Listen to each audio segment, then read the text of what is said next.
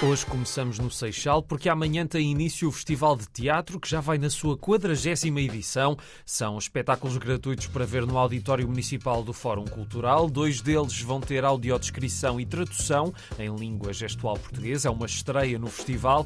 As peças para ver até dia 19 têm autores contemporâneos e novos artistas emergentes. Amanhã às 9h30 o lançamento do Festival de Teatro do Seixal faz-se com a Europa. Texto de David Grieg e produção dos artistas Artistas Unidos que descrevem a peça como uma história íntima sobre privação de direitos, desconexão, amor e saudade, passada numa qualquer pequena cidade europeia perdida num mundo maior.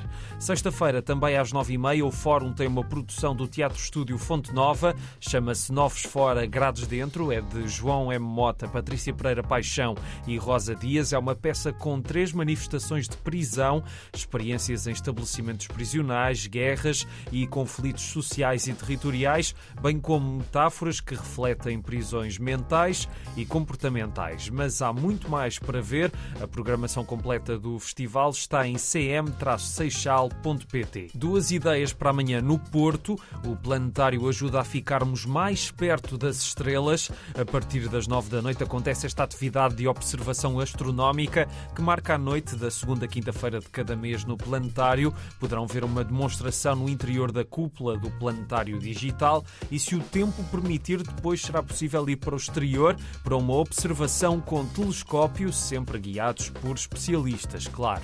Esta atividade é de entrada livre e aberta a todos, miúdos e graúdos, mas requer inscrição em planetário.up.pt.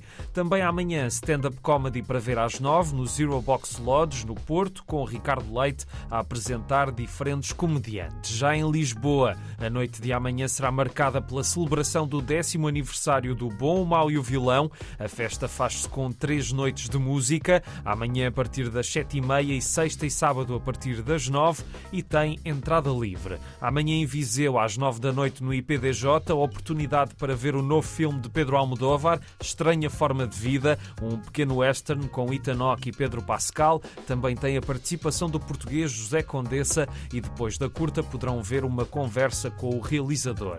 E por falar em cinema, terminamos com uma das estreias desta semana.